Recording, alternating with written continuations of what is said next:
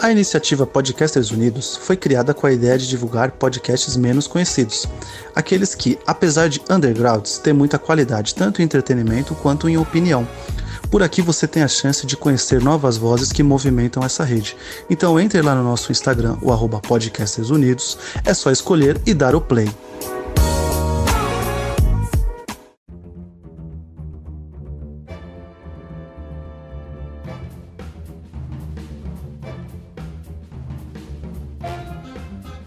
Botequeiros e botequeiras, tá começando mais um Põe na Conta. E embora não seja mais outubro, vamos finalizar essa roda de conversa sobre assuntos relacionados ao medo e ao terror e finalizar com contos populares que nós conhecemos, lendas urbanas e por aí vai. Eu sou Gabriel Landa e eu conheço uma porrada de lobisomens. Eu sou Antonielle e senta que lá vem história.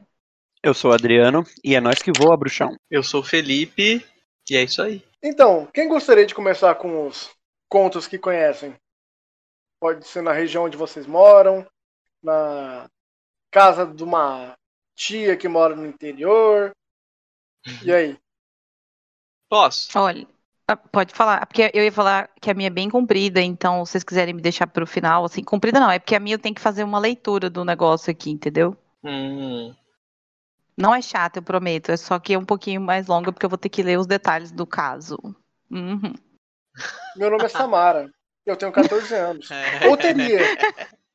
É. Ah, cara, o meu são dois, mas são relativamente rápidos. Um, eu acho que todo mundo já ouviu falar, que é são as 13 almas do Joelzo. 13 almas? É, Nunca ouvi falar disso, não. Também não. não? Poxa. O, aqui em São Paulo, no centro, a gente tem o edifício Joelma. Ah, E- sim. Hum, eu Agora sei, eu lembrei. sei, eu já li. Lembrei. Pegou É fogo. que eu entendi, eu entendi diferente, desculpa. Eu fiquei Ah. perdida. É. Eu E- entendi Jorel. Jorel, do irmão. Começa de novo, começa de novo. Eu falei, 13 almas do irmão do Jorel, que Caralho, plot twist. muito. Foi mal. tá safe. É, recomeça? Não, pô. Tá bom. Manda Toca o bala. barco, toca o barco.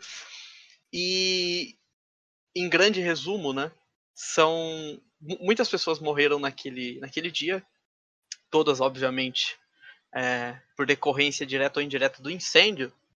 E todo mundo, né? Conforme o acontecimento ia rolando, você é, todo mundo acabava tendo um destino, um fim, né? Então alguém reconhecia, ou a notícia chegava em algum lugar, alguém ia reclamar o corpo, né? É, alguns tiveram que fazer alguns exames para descobrir quem era, etc. E em um dos, dos elevadores, é, 13 pessoas morreram e ninguém nunca foi é, reclamar o corpo ou pedir qualquer tipo de informação sobre elas. São 13 almas, 13 pessoas que morreram e ali acabaram. Né? Não teve mais nada além disso. E até hoje, no edifício Joelma, tem-se histórias de que essas 13 almas estão lá vagando, esperando que alguém é, chegue para reclamar elas e etc. Inclusive, é, tem alguns livros, na verdade, sobre isso. É, e, e até hoje as pessoas que trabalham no edifício, que já foi remodelado, refeito, mudou a sua função, etc., ao longo dos tempos, diz que muita coisa estranha acontece lá, né? Que diversos momentos é, você tem porta batendo, você tem luzes acendendo, apagando, é, sons que saem principalmente do fosso dos elevadores, Caramba, que, é o- que foi o lugar. É, até hoje tem isso, né? Tem, tem livros, etc. E tem um cemitério onde tem um túmulo. É, e aí eu não lembro exatamente se é um ou três, mas se eu não me engano é um, né? Tipo, é uma lápide em memória, as 13 almas. E até hoje é, vão pessoas lá colocar um copo d'água ou jogar água no túmulo, porque muitos acreditam que essas almas é, estariam lá vagando, primeiro que nunca foram reconhecidas, mas principalmente é como se o fogo nunca tivesse sido apagado Ou, delas. por- ou porque elas estão com sede. Exato. E aí as pessoas vão lá e colocam é, um copo d'água no túmulo ou colocam, é, jogam água no túmulo, etc, para apagar o fogo e acalmar esses espíritos. né? E até hoje isso isso existe lá. E é muito interessante porque a história do próprio edifício de Joelma é bem bem como eu posso dizer macabra. Pesada, assim. É, Uhum. eles tiveram muitas coisas que aconteceram lá. E a segunda Opa. é um, um conto lá do interior da cidade onde eu venho, que nós temos na cidade uma casa de, de Dom Pedro. Né? Na época do Império, do, do Segundo Reinado, muitas cidades do interior acabaram tendo uma mansão sendo construída para servir de repouso caso o próprio Dom Pedro passasse por lá. E aquela região, ela era desde, desde sempre, né? Teve muita plantio de cana-de-açúcar, café e etc, né? Ali na região de Limeira e a cidade que eu tô falando de Iracemápolis. E até hoje tem uma senzala lá, né? É, hoje o lugar tá fechado, mas até hoje as pessoas que trabalham lá com a manutenção e etc do local dizem que ouvem é, a senzala, né? Ouvem ruídos de lá, ouvem bater de, é, de correntes e o que, me, o que eu vim trazer é que nas plantações de cana é, e na época café também, muitos escravizados acabavam fugindo ou de alguma maneira arrumavam sementes de outros produtos, etc, e acabavam plantando no meio da plantação da roça de café ou cana de açúcar, para em algum momento ir lá coletar, né, depois e acabar melhorando a sua própria a sua própria alimentação, né? E isso faz, faz muito tempo, século XIX, pá. Só que até hoje, vira e mexe, a usina vai é, colher a cana, etc. E eu conheço vários tratoristas de lá que dizem que várias vezes viram o mato mexer e aí eles vão passar com o trator colhendo. Tem algum tipo de plantação que não é cana. Então tem abóbora plantada, tem tomate plantado, tem que não é da usina, que a usina planta tudo com com caminhão, com tudo eletrônico e etc. E vira e mexe, isso acontece. A pessoa vai passar com o trator, com a colheitadeira, e ela vê uma, a cana se mexendo, como se tivesse alguém correndo, saindo de lá, e bem no lugar onde a pessoa correu, ou o espírito correu, tem lá um tipo de plantação é, que não é cana de açúcar, etc., alguma coisa de alimentação. Né? E até hoje as pessoas dizem que ainda são essas almas desses antigos escravizados é, mantendo a, a tradição que eles começaram lá atrás. Nossa, essa história do edifício Joelma, as duas que você contou, achei ótimas, mas eu adorei que você trouxe sobre o edifício Joelma, porque eu fiquei fissurada nessa história quando eu li no naquele Medo B. Hum, E eu fiquei, tipo, alucinada. Procurei, vi todos os vídeos, porque ele conta tudo detalhado. Eu fiquei assistindo os vídeos todos. Foi horrível, não sei por que eu fiz isso. Mas a curiosidade é uma bosta. E aí eu assisti, tipo, ai, o povo, o edifício queimando, as pessoas se jogando lá de cima, aquela desespero, aquela coisa. Você fala, gente, isso aconteceu no Brasil nos anos 80. E você fica, que? Meu Deus. foi tenebroso aquele incêndio, velho. Nossa, e aí isso que você falou das 13 almas é é mesmo uma lenda urbana muito séria ali naquela região, no edifício, né? E eu já fui perto, não consegui visitar o edifício, tenho muita vontade de visitar a louca completa, que é passar filme de terror na vida real. É, E, e esse negócio das 13 almas, é, o, a lápide é uma só mesmo. Porque eles morreram, todos eles estavam no elevador. Bom, assim É. diz a, a pesquisa do Medo B que eu tinha lido na época. Só complementando, você tá falando, eles estavam todos no elevador, né? E aí Uhum. ninguém sabe quem eram aquelas pessoas, porque tinham, tinham vários andares de pessoas enlouquecidas tentando sair do prédio de toda maneira. E eles morreram asfixiados primeiro, depois carbonizados. Carbonizados. Então ninguém conseguiu identificar ninguém. Mas eles sabiam que era 13, acho que por conta da lotação máxima ali do negócio, ou das arcadas, não é sei. da arcada, é. Da É que arcada, ninguém né? nunca foi reclamar, né? Tipo, É, ninguém deu, e- se deu conta. e, tipo, são 13 pessoas, né? E ninguém nunca foi é, Uhum. buscar. Era um Provavelmente já era uma família inteira, né? que- Meu Deus! É, a família Gente. toda tava no elevador, não sobrou mais ninguém pra ir procurar. Que loucura, será? Ai, Deus. Tem Mas eu achei muito interessante. E essa outra do, do que você contou do interior da sua cidade lá, eu fiquei pensando em espíritos zombeteiros. A única coisa que eu pensei. Pode crer, duvido nada. Bom, eu tenho duas histórias. Uma é uma lenda que surgiu no meu bairro. Não sei nem se alguém conhece, se foi de fato uma lenda ou se usaram a lenda para executar na vida real. É, que diz, diziam, né, o, quando eu era pequeno, que eu ia para a escola, é, as mães de todos, minha mãe e a mãe de todos os meus amiguinhos falava, olha, se um carro preto começar a chamar vocês na rua no caminho de volta para escola, da escola, você sai correndo e gritando. Sai correndo e gritando. E eu, tá bom, né? E aí, beleza, até que um dia um começou a sair no, naqueles cartazes que o pessoal cola no poste, da- da- no- fica colando nos postes, né? Desaparecido, desaparecido, desaparecido Sim. um menino que estudava lá na escola acabou sumindo e começou a aparecer esses cartazes. E aí, dentro da escola, começou a surgir o Buzuzum de que tinha sido o cara do carro preto, o cara do carro preto, o cara do carro preto. O negócio foi tão, tão disseminado dentro da escola que até os professores, os diretores começavam a, a, a falar dessa história, né? E isso chegou nos pais das crianças. Então, o bairro inteiro ficou assustado por conta do cara do carro preto. No fim das contas, o menino saiu de casa, fugiu porque a mãe batia nele, foi pra puta que pariu, se perdeu no ônibus e depois acharam o menino. Não tinha nada de homem do carro preto, não. E, porém, assim, gerou uma comoção de do bairro inteiro começar a postar. Postar não, né? Que na época não tinha rede social. Mas você ouvia todos os vizinhos falando do carro, do carro preto, do carro preto. Você vi, e começava a surgir, ah, você viu que pegaram mais um? Você viu que pegaram mais um? E no fim das contas não tinha ninguém. Era tudo uma, uma grande mentira. Meu Deus, gente. É tipo a lenda do, do Homem do Saco, um bagulho assim. Isso, era tipo a lenda do homem do saco. Só que, tipo assim, como esse menino sumi- saiu de casa, acho que foi o estopim para todo mundo começar a acreditar, né? E aí você Uhum. via todos os vizinhos, todo mundo, passava carro preto, você só via gente correndo. Nossa, E, tipo, gente. Era uma coisa de louco.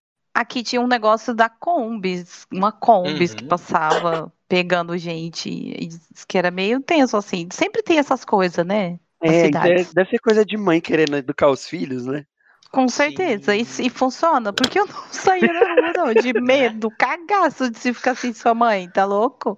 Não tô nem aí se eu ficar sem meu pai, mas não quero ficar sem minha mãe, não, eu, hein?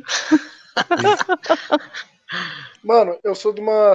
Eu cresci numa cidade no interior que ela faz fronteira com o Paraguai e com o Paraná. E naquela época tava tendo casos de tráfico de crianças. Na época, os pais davam mil desculpas pros filhos. Então era esse rolê meio homem do saco, o carro, carro preto.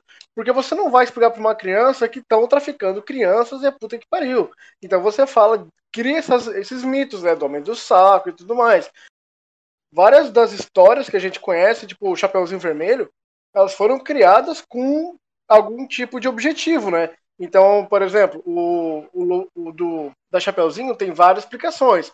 Ou pode ser para ela não confiar em estranhos, ou porque naquela época, na Alemanha lá medieval, uma criança entrar sozinha na floresta e ela podia realmente ser devorada por um lobo. Então, assim, não entra sozinha na floresta, não fala com desconhecidos. Só que para você abordar essa for- isso de uma forma um pouco mais querendo ou não, lúdica para uma criança, por mais que ela, ela morra no final de qualquer forma, você vai criar essas histórias, né? De, de terror para as crianças ficar com o cu na mão e, e não sair andando. Eu lembro que os pais nessa cidade não deixavam os filhos atravessarem a rua sozinhos. Até esse caso meio que se completar, porque era, era um bagulho extremamente perigoso. Uhum. Ah, eu até Isso. hoje, se tô na rua com minha mãe ou com os meus irmãos, eu atravesso a rua, dou a mão pra todo mundo. Gente, também, meu Deus. É muito. Tudo que tá ali na- nos livros dos irmãos Green são todos esses tipos de contos, assim, do tipo: criança não pode fazer isso, que senão vai morrer, vai ser pego, vai ser cozido, qualquer coisa. Você pegar É. aquele. Eu tenho aquela coletânea dos contos originais traduzidos, sabe? E a maior parte é tudo assim. É tudo pra, tipo, a criançada ficar ligada mesmo. E realmente você tem que medo. contar de uma forma diferente, né? Pra não, não, não ficar tão impactado assim. Mas tem uns contos que são bem, bem, bem pesados. Bem pesado, tipo esse próximo que eu vou contar. Ai, É, esse conto ele é tão pesado que ele acabou dando nome para um bairro daqui de São Paulo. É, é, o- tem uma região aqui na zona norte de São Paulo que se chama, o bairro é Santana. E tem um, um cemitério que ele se chama Cemitério Chora Menino. Por que, que esse cemitério se chama assim? Porque dizem que antigamente nessa região tinha uma casa bem grande e que era tinha aquele teor meio abandonado, sabe? Janela quebrada, tapada com madeira e tinha um, um grande portal assim com uma portinhola, sabe? Aquelas que fica batendo, tipo Bela a Fera. Aí Sei. toda noite a vizinhança ouvia várias vezes essa portinhola batendo e o rangido da porta. Um pouco mais tarde, eles ouviam um barulho de mu- muito miado de gato, pássaros voando, enfim. No fim das contas, e, e a risada de uma mulher, né? E nessa casa tinha essa mulher que era uma velha com os cabelos bem brancos e meia corcunda que morava lá. E o pessoal via algumas pessoas chegando e deixando um pacote na porta depois que batia no portinhola. E aí, depois, não sei se é verdade, né? Mas diz a história que essa velha recolhia esses pacotes e levava para a parte de trás da casa dela, que- dela, que era um grande vale, onde hoje aparentemente é esse cemitério. É, E esses pacotes, eles faziam muitos grunhidos, assim, muitos barulhos que ninguém sabia identificar o que que era.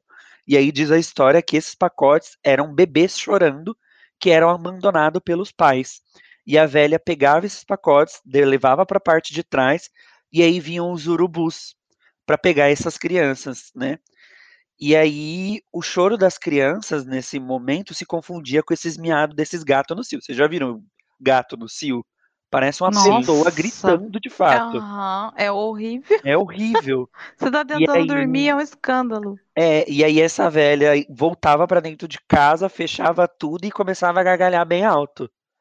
E aí, depois Nossa, a disso, bruxa de 71, praticamente. exatamente, depois disso, fundou-se esse cemitério, né, onde era essa região desse vale, e o nome desse cemitério é justamente Cemitério Chora Menino. Caraca. Né? Uau, nossa. Essa eu não conhecia daqui de CP.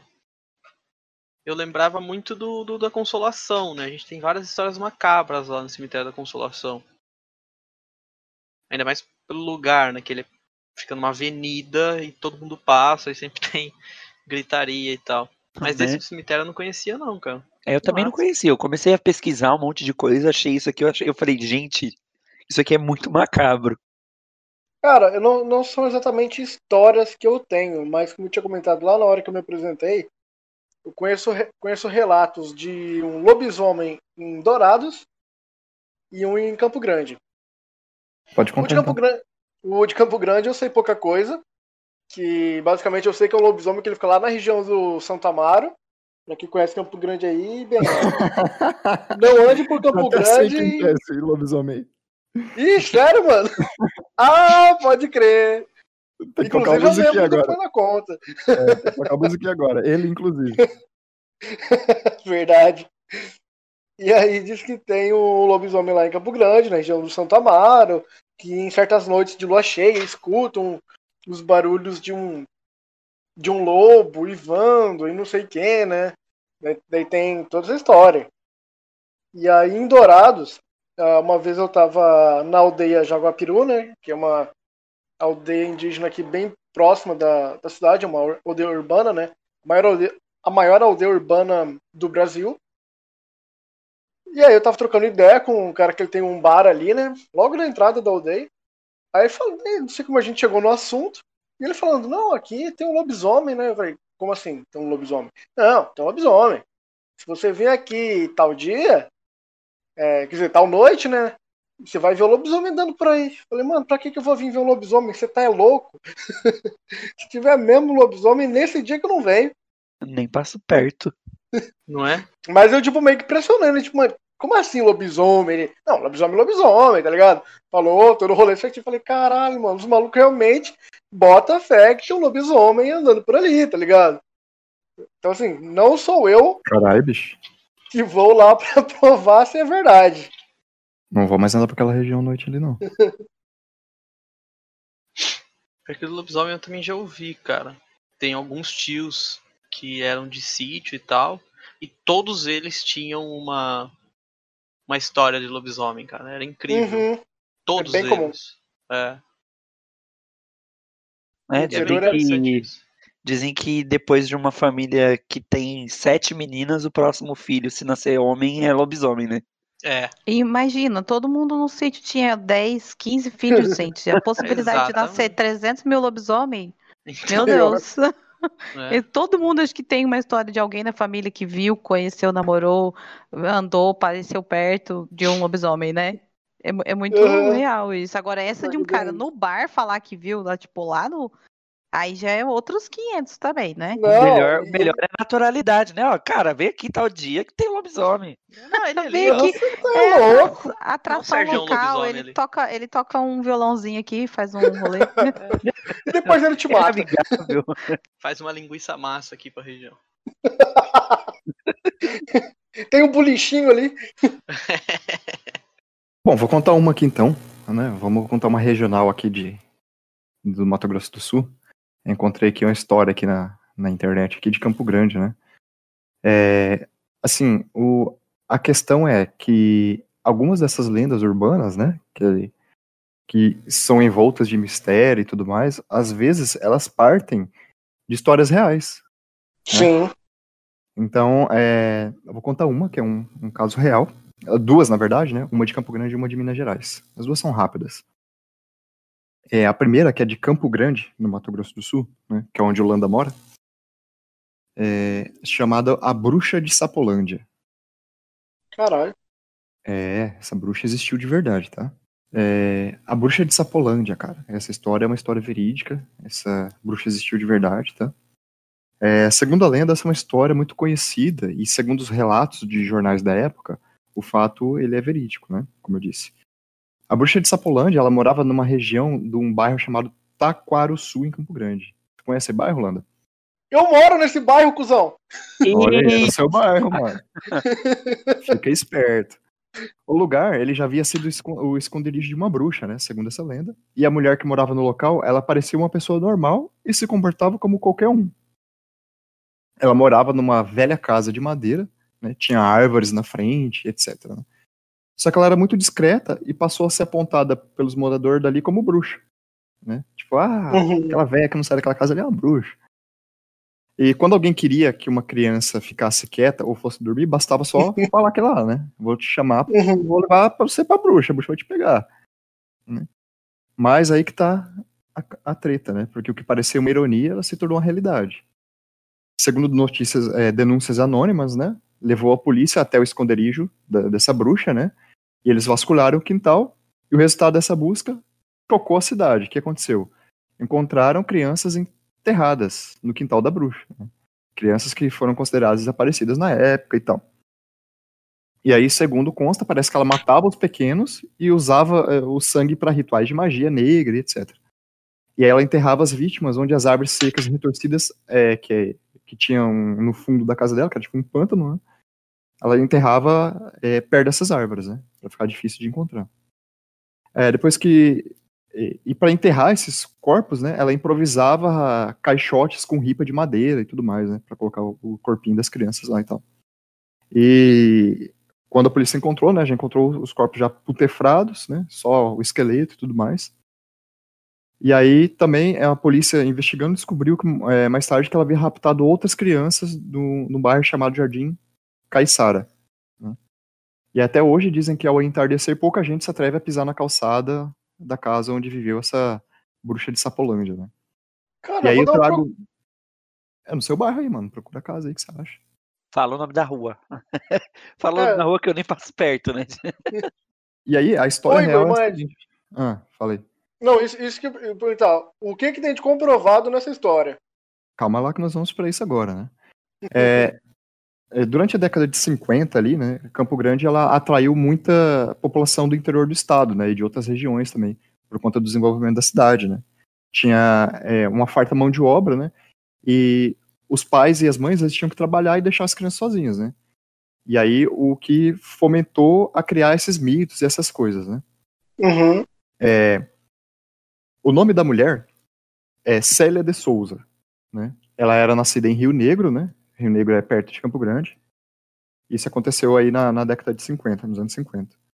Uhum. E assim, ela era uma, uma senhora que é, tinha experiência, segundo conta né, a, a notícia, em benzas e saravás, e ela se tornou conhecida aí, nessa região de Sapolândia, né, na zona oeste da- de Campo Grande. E assim, a renda que essa senhora tirava, ela vinha de uma creche que ela mantinha nessa casa. Uhum. Isso tudo que eu tô falando é a história de um livro que o cara, que um autor escreveu sobre essa, esse- essa lenda urbana, né? Depois vou falar o nome dele Uhum. mais pra frente aqui. É, ela cuidava dessas crianças que os pais não tinham onde deixar, né? E aí, cara, é, o André Luiz, que é o autor do livro, ele traz um relato aqui que fala que, ao chegar né, é, em Campo Grande, ela percebeu que podia cuidar dos filhos dos trabalhadores da região, né? Já que os pais sabiam, saíam para trabalhar em fazenda ou na indústria, etc., e ficava muito tempo fora. E aí ela cuidava dessas crianças. né? É, o nome do livro é A Bruxa de, A Bruxa de Sapolândia, foi lançado em 2017 pela editora Chiado. né? Ainda segundo o autor, é, é, como havia uma dificuldade muito grande nessa época, né, de você enviar dinheiro um, de uma pessoa para outra, é, começou a cair a qualidade de vida dessas crianças que ficavam nessa creche, né? E aí, segundo Hum. consta a notícia, elas acabavam vivendo em condições precárias, né? Passava fome, sofria maus tratos, né? Porque a, a senhora não sabia cuidar muito bem das crianças, etc, né? Inclusive, nisso, re- há o relato de que duas crianças morreram de desnutrição. E quando aconteceu o caso das denúncias e a polícia achar os corpos, né? Ela foi presa, e aí ela confirmou, né? E ela que revelou onde estavam enterrados esses corpos aí. Inclusive, o marido dela, companheiro dela, chamado João Luiz da Silva, também foi levado e foi preso na época. Né? E isso chocou né, a região, a- os moradores indignados no, no bairro lá, etc. né? E ainda que cabe a observação que, segundo os laudos, né, uma das crianças ela morreu com uma forte pancada na cabeça. Né? Dá pra ver Caralho. que provavelmente aconteceu o mesmo de, de, de estarem assassinando essas crianças. Né? Nossa. Nossa. É a bruxa de Sapolândia, no seu bairro aí. Fica esperto, Lando. Cara, é, realmente, o bairro Caiçara aí que você citou, ele fica do lado do, do Taquaruçu. Ali cita uma Uhum. região pantanosa. Eu acho um pouco complicado, porque não tem nenhuma região pantanosa no Taquaruçu. Porém, o córrego principal de Campo Grande, ele corre nesse bairro. Então talvez seja ali, tipo, meio que o. o no canto do, do córrego, né? Talvez, então. É, mas também assim, foi na década de 50, né? Você tem que pensar como que era esse bairro 70 anos atrás, né? Então, É, provavelmente- também, Uhum. também. Talvez tenham construído, tipo, o meu condomínio em cima de um pântano, né? Eu não duvido. Já que Dourados tem um. Você Tem uma mora na casa rodoviária. da bruxa. É, É, seu condomínio é em cima da casa do Porã Bruxa. eu, não duvido, cara. Isso explicaria muita coisa, inclusive. Né? E você com esse tamanhão seu aí, a Deus. bruxa vai achar que é outra criança e vai passar a marretada, bicho. Meu Deus, ele mora na casa da bruxa. Nunca que eu vou visitar. Mano, na real, eu vou dar uma, eu vou dar um- uma pesquisada aqui em Campo Grande. Eu vou ver se eu encontro essa casa, se ela ainda estiver de pé, né? E vou ver se eu tiro umas fotos, então, e mando no Instagram do, do pod. Eu vou, vou ver se eu vou atrás. Massa, boa ideia, boa ideia. Vou trazer um segundo conto aqui, que esse é mais rápido. Peraí, só um minutinho que o cachorro tá batendo na porta aqui, peraí. Pergunta o que, que ele quer. Mais fácil. Sapolândia. A bruxa Foi de Sapolândia chamou o Igor. Já era. É o lobisomem, ó. Foi o lobisomem que tá batendo na porta. Voltei, voltei, voltei, voltei. É, tá. Essa história é a história do Capa Preta. Ela é de Minas Gerais, aconteceu em Juiz de Fora, né, na década de 70. Segundo conta essa história, né, é, na- esses moradores de Juiz de Fora, eles foram aterrorizados Gente, por um gente, Igor, rapidão, de- deixa, eu- deixa eu te interromper aqui. Véi, eu fui agora pesquisar, né? Eu escrevi BR no, no Google. Já apareceu Bruxa de Sapolândia, Campo Grande MS. Mano, a, última, a única coisa que eu tinha pesquisado do bairro Caiçara, porque eu queria confirmar se ele realmente é perto do Taquarussu. É só, é só pra dizer que nossos microfones realmente estão sendo Monitorado. monitorados. Ou Porra, é, pela é a própria magia da bruxa. bruxa. Exatamente. É, Magia da bruxa. tá, desculpa, pode continuar. Eu só precisava deixar os. Nossos ouvintes precisam saber disso. Que medo, mano. Deu, hein? Tá louco. Não quero mais brincar com vocês no recreio. Tá ficando muito macabro, muito perigoso. Bom, essa história é a história do Capa Preta. Ela acontece na década de 70 em Minas Gerais, né?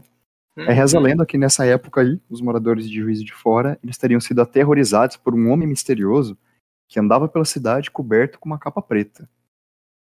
Como se isso já não fosse bizarro o bastante, né? Você vê uma pessoa do nada andando com capa preta. Tem relatos de que pessoas foram atacadas por esse ser obscuro. E a população, né? Ela entrou em pânico, claro, né? Tem um cara de capa preta andando à noite na cidade e batendo nos outros, atacando as pessoas.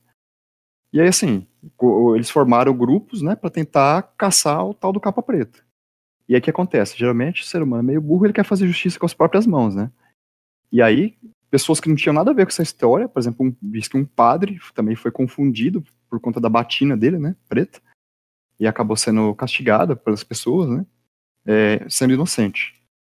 Reza a lenda que até o exército tentou resolver esse mistério, mas parece que esse caso ele se resolveu sozinho, pondo um fim a essa histeria aí na cidade. Diz a lenda que na beira de um rio que corta a cidade, foram encontradas uma capa preta e um bilhete de despedida do sujeito, na qual ele dizia que ele comeu o cu de quem tá ouvindo. Ah, não. Vocês já Não, começaram a gravação? Eu, não. eu, eu, eu não tava que ouvindo. pariu! Vocês já começaram a gravação? Eu não acredito que você terminou desse Filho da puta, Eu mano! mutei aqui sem querer. O que que tá acontecendo? Eu não ouvi nada. O que que tava acontecendo? Não era pra ser sério, caramba? A gente aqui pesquisando, falando de lobisomem, avisando as pessoas a não saírem à noite em certos bairros. O cara vem e fala isso. Ah, pelo amor de Deus. Uma palma só. Pegadinha do malandro. Maldito, viu? Que guri idiota, velho. Meu Deus. Ai, depois próximo? dessa minha história vai ficar ridícula. Que todo mundo vai ter parado de ouvir com medo de ter o cu comido. É, então você poupando, Pelo capa Com preta. né? Com Nova medo de lenda chupar urbana cu. aí. Meu, Ah, agora Deus. entendi por que que ele queria falar por último. É, meu Deus. Se eu soubesse disso, velho. Meu Deus, que guri, velho. chupa cu do podcast aí, ó. Oi. Nova lenda urbana. Meu Deus, ai que guri idiota. E eu aqui pensando, nossa, que legal as histórias que ele pesquisou, né? Blé, comeu o cu de quem tá ouvindo. O pior é que quando ele começou do Capa Preta, eu já tinha ouvido isso, velho. Ai, mentira. Ah, e então já você não cu falou comido nada. também. Eu já tinha ouvido. Aí eu falei, Você já pô, tinha o cu comido também. então, eu tinha esquecido do fato final. Não, mas eu, Meu Deus. Eu já tinha ouvido isso. E aí eu fiquei, pô, é mesmo, capa preta, eu já ouvi falar, vamos ver. Eu esqueci quando termina, né? Ai, É, meu Deus. Meu cu sendo comido. A essência da história você esqueceu. Puta merda. Ai, Ai, é que ele queria de novo. É, vou ter que ouvir É. semana que vem, só pra relembrar. Só pra garantir. É, Meu Deus. Tá, eu vou, eu vou Cacete, passar pra mim, porque, eu- meu Deus. Ai, gente, se eu me recuperar aqui. Tudo bom. Vamos lá. É, essa história é sobre um lugar assombrado aqui de Dourados. O Dourados Parque Hotel, que é um hotel super chique. Os meninos que já passaram por aqui conhecem provavelmente. O Landa, o Igor, que são Também daqui. aqui perto de casa. É pior, né? Perto da sua casa aqui em Dourados é mesmo? Super perto. O... Esse, esse lugar, mano, toda vez que eu passo na frente tem uma luz acesa lá, porque é caminho do aeroporto, eu fico tipo, ai meu Deus do céu, minha Nossa Senhora já faz uma oração, né? Pra garantir, só pra garantir.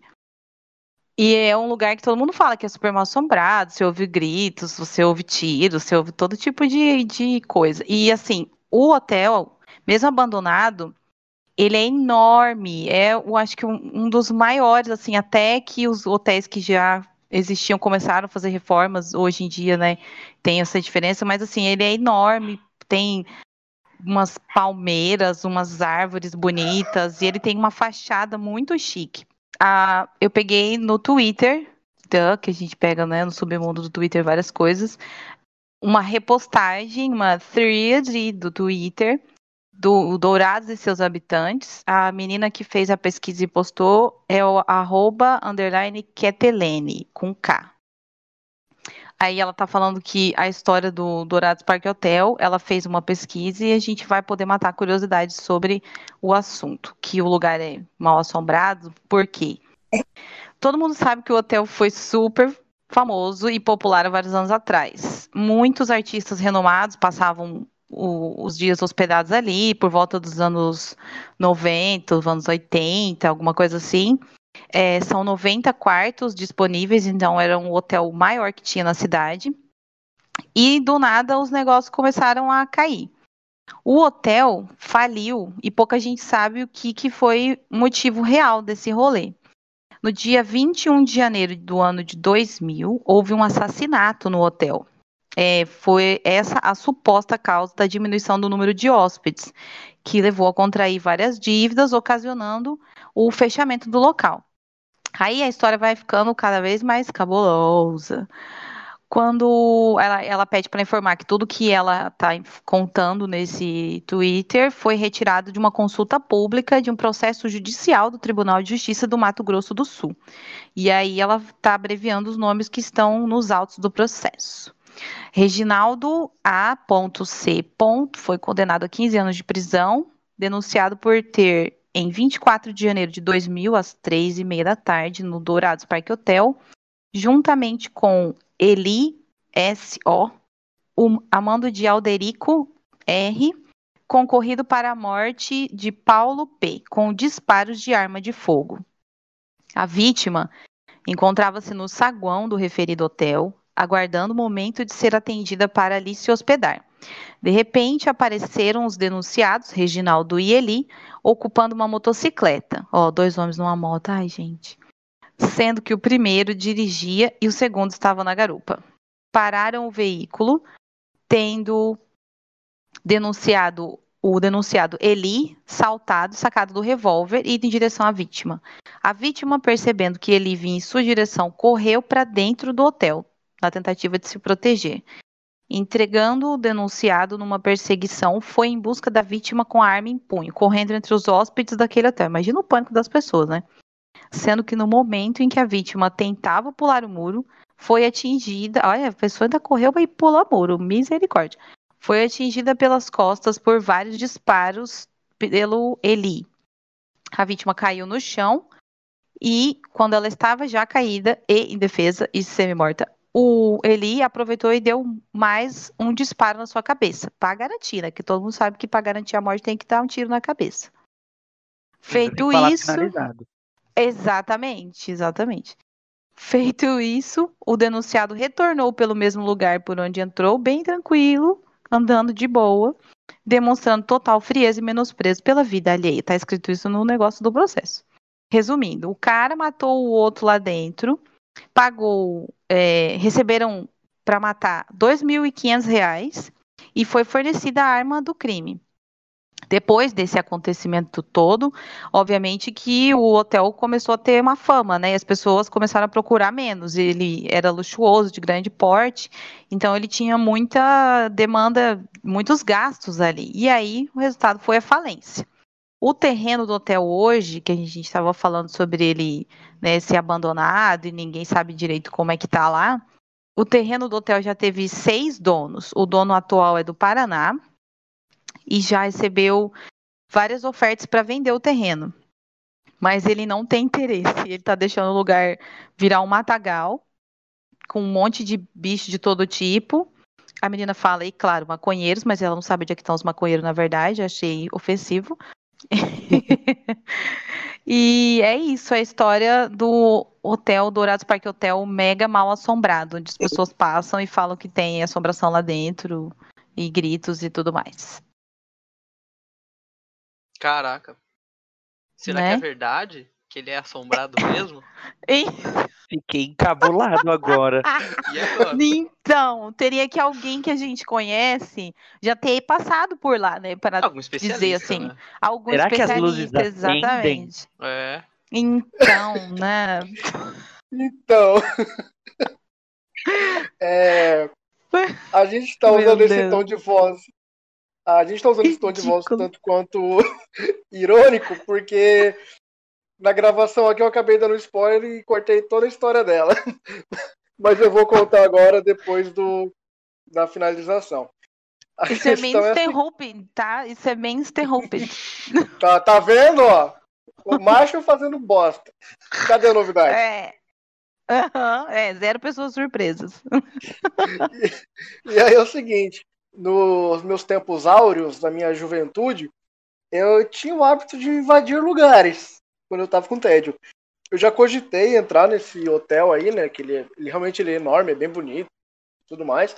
Só que realmente tem luzes acesas porque tem gente morando lá.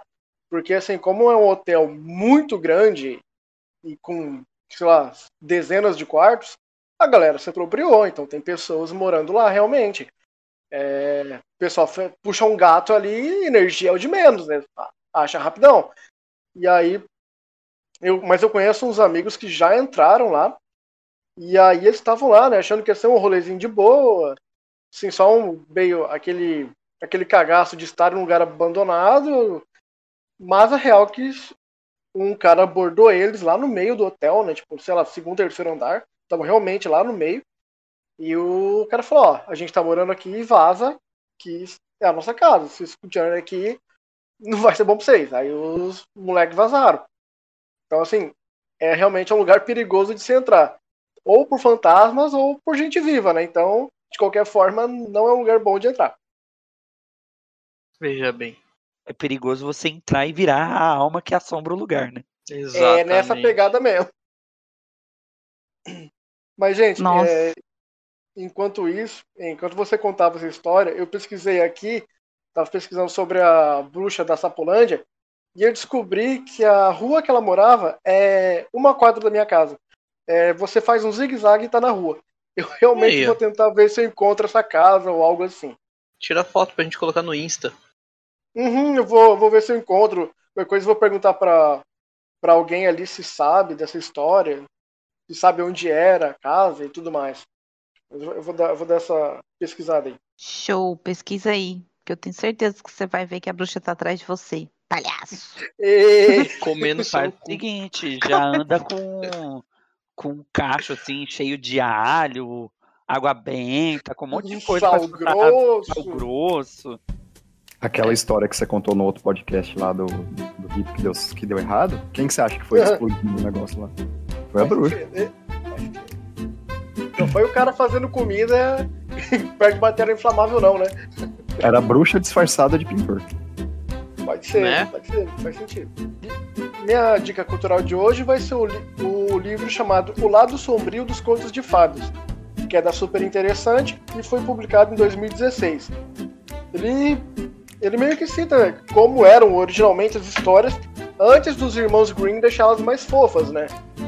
Então vai explicando até porque, por exemplo, tinha o rolê do, dos pés lá da, da Cinderela, por que, as mulheres tinham que ter pés pequenos. Agora eu não lembro, mas ele explica o porquê do rolê do, dos pezinhos de tamanho certo e, e tudo mais. É um livro bem legal, fala do, desses rolês da, da Chapeuzinho Vermelho, né?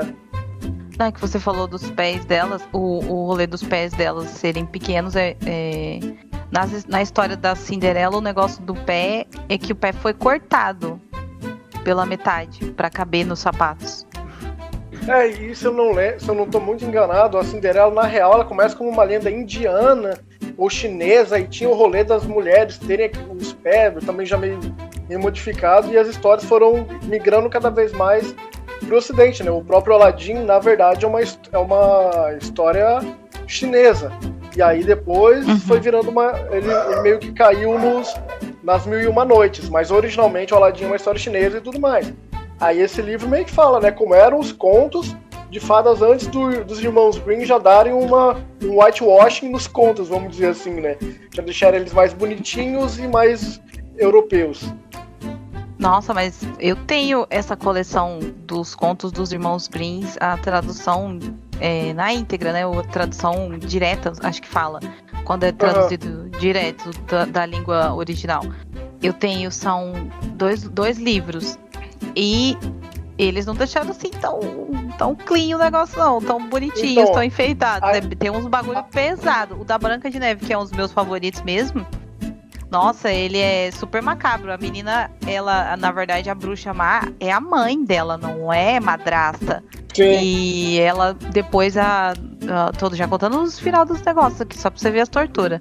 E o, a na Branca de Neve, na hora que ela termina lá o rolê, casa e tudo e assume o trono, antes de mandar matar a rainha, que é a própria mãe que também tentou matar ela, minha Nossa Senhora, o que que é isso?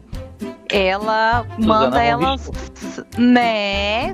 O que que a gente tá achando estranho, né? Não tô lembrando desse caso. Meu Deus. E ela manda a mãe dela no casamento dela, a Branca de Neve, manda a mãe dela calçar uns sapatos de ferro em brasa lá e sambar, muito louca. Uhum. É, tem umas histórias tipo de esfolação de porcos e crianças que tinham um açougueiro. Tem um rolê bem pesado. Eu Então, gosto. mas- Foi a Disney que fofou tudo. É, na É. real, o que falam é que antes dos irmãos Green as histórias eram ainda piores. Eles já deram uma limpada e a Disney já deixou totalmente pra criança Nutella, né? Porque antes era um complicadaço. Bom, minha dica cultural aí pra, pra semana, pra galera assistir. Pra quem tem o Amazon Prime Video, assista o segundo filme do Borat. Borat 2, né? Que ele vem 15 anos depois do primeiro aí. É um filme muito bom, que mete o dedo na ferida de muita coisa é, do conservadorismo é, norte-americano. Vale a pena. É um filme que trata como piada, mas que é, são questões muito reais ali que são tratadas no filme. Então vale a pena assistir. E é isso aí. Ah, maneiro. Eu ainda não assisti o dois, só assisti o um e já gostei pra caralho. Não, o dois ficou muito bom. É um bom filme. É. Que- alguém quer falar agora? Quer que eu fale por último, pra ficar mais ou menos na ordem do conto ou não? Pode ser, eu posso falar. Não, eu posso falar. Peraí. O meu, na verdade, é um- minha dica cultural é uma música é, que foi lançada aí essa semana. Eu só preciso achar o nome, porque é um. É quase um livro inteiro o nome da música, peraí. Primavera Fascista 2? Peraí, só um. Eu perdi o negócio.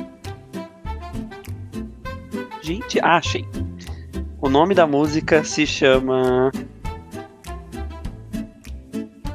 One Day the Butterflies Left Will Be in Your Chest As You March Towards the Death. Eu disse que era um livro. É tudo isso. Musga. É, é uma música que é de uma banda chamada Bring Me The Horizon, com a Emily do, do Evanescence. É uma música muito boa, é, ela puxa um pouquinho pra esse tema meio macabro do que a gente tava falando, né? Morte, é, essas coisas, mas é muito boa. Lembrei que eu vi o clipe já dela, vi algumas coisas. Que eu adoro as coisas que a Emily faz, então eu fico caçando toda vez que sai alguma coisa nova dela. Nossa. Massa pra caralho. Você vai falar, Felipe Pedonese? Adoro o seu nome, cara, muito engraçado. Obrigado. Posso falar. É, eu tenho duas. Uma que ela é já um pouco ficção e que entra na parte da len- das lendas urbanas que todo mundo gosta, que elas são parte do nosso imaginário, são parte da ficção, da como eu posso dizer, da reinterpretação de da realidade, né? E ele se chama Caindo em Esquecimento, que é da Vanessa Amaral. É um livro recente, tá? Eu não achei a data de lançamento, mas se eu não me engano ele é deste ano. É, ele tem 12 páginas, é um conto que fala sobre uma moça jovem que é atormentada pelos espíritos de Joelma, por essas 13 almas. Ele tem 12 páginas, ele tá por R$ 1,99 na Amazon, no Kindle, ou se você tiver o Kindle Unlimited, você tem ele de graça para ler tá? Literatura brasileira vale muito a pena. E o segundo que é da parte das lendas urbanas, que a gente também gosta, só que acaba ficando por segundo plano, que é a parte real, que acaba é, sendo um pouco esquecida, vamos dizer assim, pela academia, né? E como um bom professor de história, eu tinha que lembrar que as lendas urbanas fazem parte, fazem bastante parte do que a gente chama de história oral. Né? Então, muitas coisas que nós contamos ou ouvimos fazem parte de, um, de uma realidade histórica que acaba sendo é, reinventada ou repaginada por conta da nossa mentalidade fértil. Só que um período da nossa história não pode e não deve ser reimpaginado em nenhum momento. Por isso que este segundo livro se chama A Ditadura Aconteceu Aqui, a história oral e as memórias do regime militar brasileiro. Tá? É um livro de organização da Carolina Delamore, Natália Batista e o meu amigo Gabriel Amato. Então eu recomendo. É, é uma história oral que alguns gostariam de transformar em lenda, mas não podemos deixar, né? E é isso. Te amo, Pedro. Fogo nos fascistas. É nóis. Caraca. Nossa, essa dica foi fantástica. Gente, Foi. que menino culto. Ele demora Fiquei- pra vir, mas quando ele vem. Fiquei totalmente impactado. Nossa, eu tô chocada, passada. Eu ia Gente, falar mais muito sobre história oral, mas depois culto. que comeu meu cu. Ah, Depois do Jorel, né? Depois das, das, das almas do Jorel. É, então. É, a minha dica cultural é um podcast. Me senti super assim, né? Todo mundo falou livro, músicas maravilhosas e eu vou falar do podcast. Mas é um podcast que vale muito a pena, tô brincando. Esse é um podcast que ele é sobre uma, é uma revisita ao assassinato da Ângela Diniz nos anos 70. Acho que eu já até comentei com vocês um pouquinho antes hoje quando a gente estava falando. Infelizmente, não é uma história só contada, foi um fato, um acontecimento muito triste. E esse podcast chama Praia dos Ossos. Ah, mas por que, que você pau no cu tá indicando um negócio que é triste? Não é, gente, calma, eu vou explicar.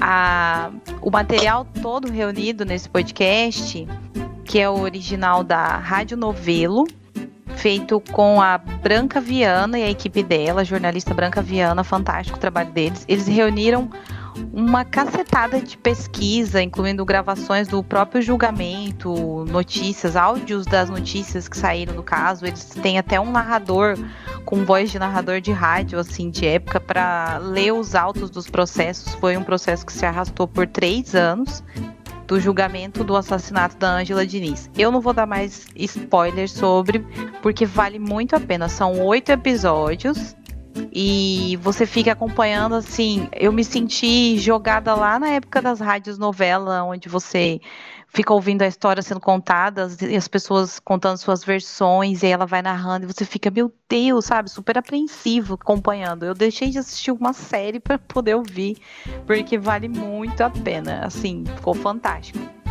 Bem, bem Eu já ouvi. É muito bom. Você gostou? Nossa, Praia dos Ossos, gente. Praia dos Ossos. Agora nos sigam nas redes sociais. O meu Instagram pessoal é o Potterlanda.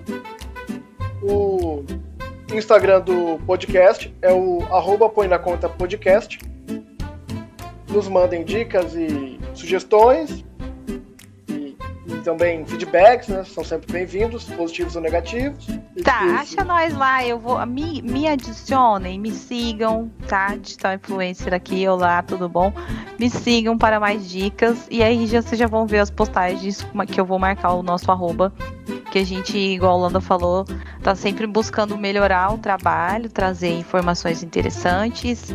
E somos abertos a sugestões e feedbacks positivos e negativos sempre pra gente poder estar trazendo o que tem de melhor. O meu Twitter, porque eu não tenho Instagram, é arroba Antoniele Bezerra. Só que o Bezerra é sem os S de Bezerra. Então é Bezerra. Bem chique, assim. É, Bezerra. É isso. Bom, meu Instagram pessoal é o ad- arroba Adriano Monari. Provavelmente só tem eu, né? Que eu nunca achei alguém igual a mim. E, e é isso. Não sou muito das redes sociais, mas eu sempre tô lá dando uma coreada. Eu tenho um Instagram, que é pedonese, que é o meu sobrenome, é, com ZE no final. Só que eu não uso. Se você tiver curioso e entrar lá e me mandar um oi pra eu ver daqui uma semana, ok. Tá? Mas já que estão passando, eu passo também. Caso alguém queira entrar. Como assim você é professor de história? Você tem que estar ativo ali na sua militância nas redes sociais, né? Tô brincando. Ah não, no Facebook até vai, mas no Instagram. É, de usar. Instagram. O Instagram é, é um pouco diferente pra esse tipo de coisa também, mas tá tudo valendo, Ed. Vai, vai, vai chover de gente lá te mandando coisa. Ainda mais você pôs a sua dica super foda aí dos livros. Verdade. Bom, meu Instagram aí é o arroba Igor V Venâncio. Isso mesmo, tem dois V, porque tem meu nome do meio. Então segue lá, arroba Igor V Venâncio. Não costumo postar muita coisa, de vez em quando uns grafites lá, porque faço uns grafites nas horas vagas. E é importante reforçar pra gente, para vocês seguirem o nosso podcast, né? No Instagram, nas nossas redes sociais, porque agora nós temos social media. Um abraço pra Rafa aí que tá cuidando do nosso das nossas redes sociais. E é isso aí. E antes de encerrar, queria dizer uma coisa. Não existe estupro culposo. Falou não tudo. existe estupro culposo. Boa. Não Isso existe mesmo, estupro não existe culposo. estupro culposo. Uma Justiça. lenda urbana que estão querendo criar aí. Nossa, Deu péssima, por sinal. É, com- É. Que tá transformando todo mundo, tá fazendo todo mundo ter terror de adulto igual, né? É, Pois é é, verdade. daqui a pouco vai surgir estupro e legítima defesa. Nossa. Sim, Nossa. não. Tá. Gente, esse é assunto pra. Meu Deus do céu. Pois é, enfim. Tchau, eu nem galera. posso beber hoje que eu vou trabalhar. Vocês não começam com esses assuntos tristes. então tá, beijinhos no coração, Valeu. nas bundas. Beijo na Até o bunda. próximo. Obrigado pra quem nos ouviu até aqui e até o próximo programa.